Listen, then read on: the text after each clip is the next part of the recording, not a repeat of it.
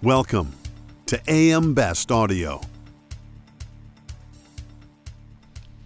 AM Best annual look at the global reinsurance industry touches on a number of issues affecting the industry, with numerous reports focused on different aspects, sectors, and geographic regions. Here to discuss some of the leading factors affecting reinsurers and more recent headlines is Carlos Wong-Fupuy, Senior Director, AM Best.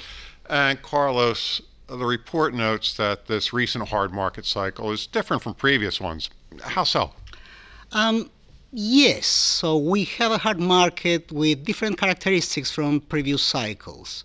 Say, when we think about 1992, 2001, 2005, what we would typically have is a single major event which would deplete capital that would put pressure on rates, which would spike very suddenly, would attract new capital in the form of startups, creating a class of, and the cycle starts repeating itself. So that happened in 1992 with Andrew, 2001, 9 11, 2005 um, with um, uh, Sandy.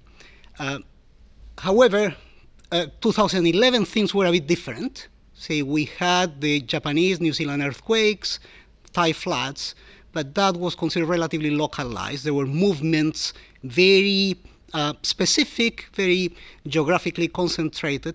But at the same time, what we had was a market which was awash with capital. Capital which had started to get into the market in 2008 with very low interest rates and ILS, uh, the, the, the, ILS expansion was, was um, happening very quickly. Now, I would say this cycle has started in 2017, yeah, Harvey, Irma, Maria. We don't have that capital depletion that we had in previous cycles.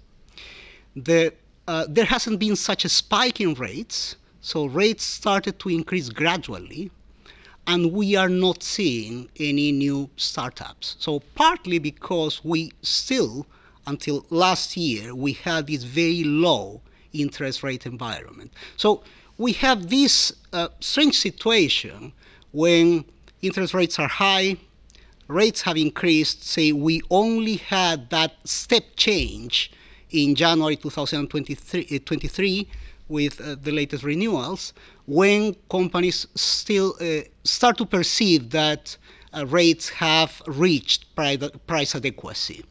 Uh, but we don't see that new capital coming, and we still, uh, I think that for a while, we'll see uh, increased discipline in the way capital is being deployed.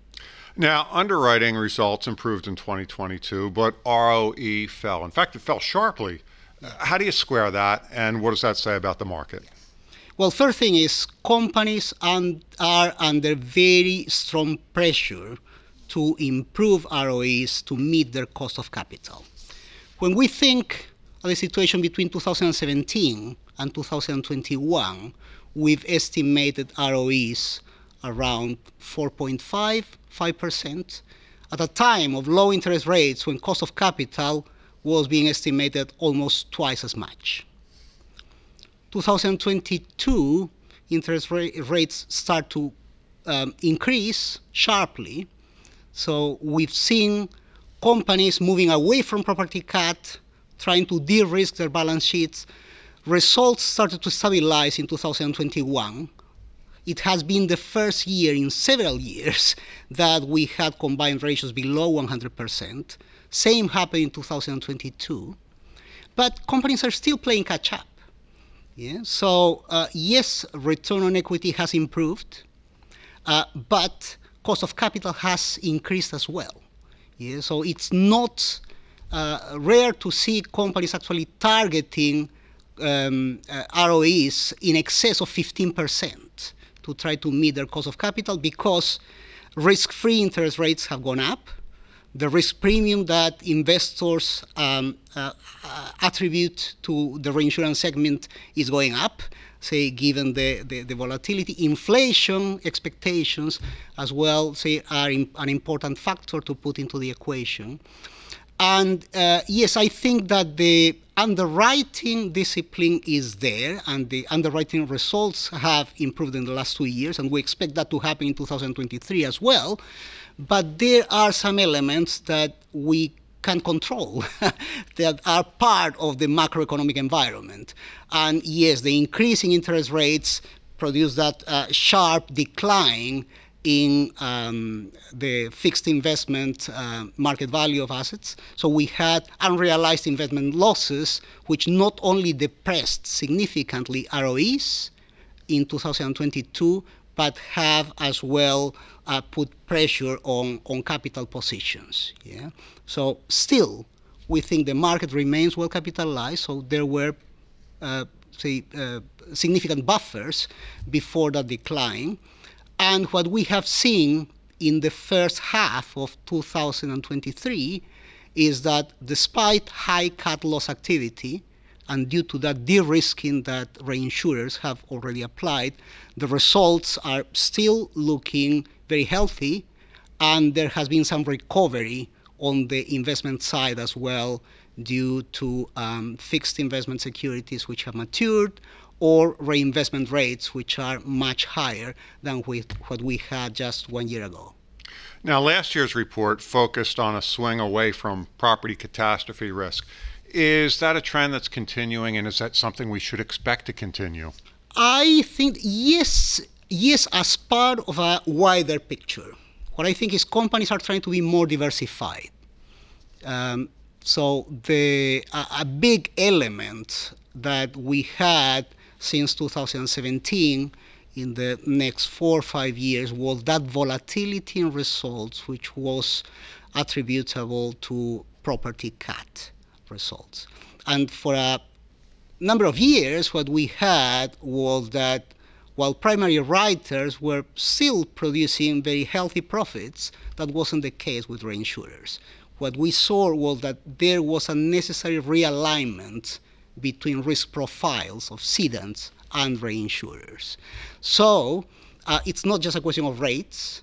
So reinsurers have been uh, tightening terms and conditions, have been moving uh, upwards in the protection layer, uh, have been uh, uh, restricting coverage in, for certain perils. so it's not just about rates, terms and conditions uh, are, are an important factor here. And what we saw as well is that companies have been redeploying capital away from property cat. Casualty, specialty lines, primary sector. So it's very difficult to find these days a pure property cat specialist on the reinsurance side uh, of the type uh, of the companies that emerged after one of these big events that we've referred before. So I think that these days, uh, say most investors prefer a more diversified, established business, business model where they have several levers to play with depending on how market conditions change. And that is why we're still a bit skeptical about new capital coming into the market. I think that there is pressure for flight to quality, and the ability to adjust to those market conditions is uh, best placed with those um, uh, uh, strong franchises with a proven track record. We've been hearing a lot about fronting lately. Uh, generally speaking, these are arrangements with MGA partnerships. How do you think reinsurers are managing these relationships? I think that reinsurers uh, see the opportunity to um, make use of a new distribution channel that gets them closer to the risk. Yes, but uh, I, I, don't think that any well-established reinsurers is heavily dependent on, on MGAs and, and fronting arrangements. Uh, I think it's the other way around. Yes, say fronters uh, have become, say, by definition, heavily dependent on reinsurance. See, one of the things that we have to bear in mind is, uh, say, credit quality, counterparty credit risk. Um, uh, say reliance on collateral, yes, because of certain events that we've heard recently, has become much, much more important. So, how you select that reinsurer that is going to, to work with you and how financially strong it is is extremely important, especially when that, that flight to quality is, is crucial. What I think is, um, say, if for fronters MGAs, which are probably heavily concentrated geographically, which haven't had good results previously, it's going to be very, very difficult to try to find that good quality partner. Uh, but it, it's a situation that will remain evolving. Now, Carlos, AM Best has a stable outlook for the industry. Do you see any factors that could tip the scales one way or the other going forward? Um, going forward, I would say from the positive side, we know there's lots of optimism in the market, and there are reasons for that. Yeah, results have been improving. The market, despite the unrealized investment losses that we saw last year, we think that it remains well capitalized. Um, but there are a number of challenges as well.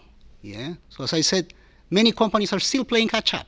Yeah. So you are producing good results after four or five years of sustained losses.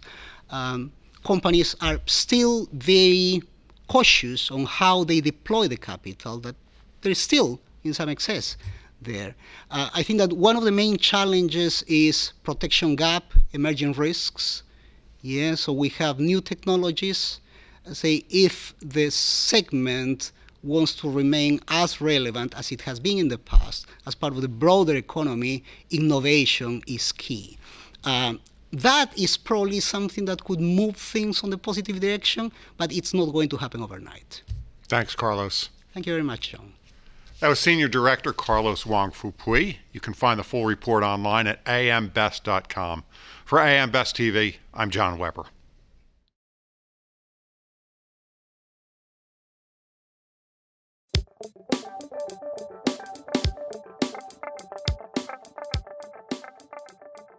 Looking to get the attention of the insurance industry?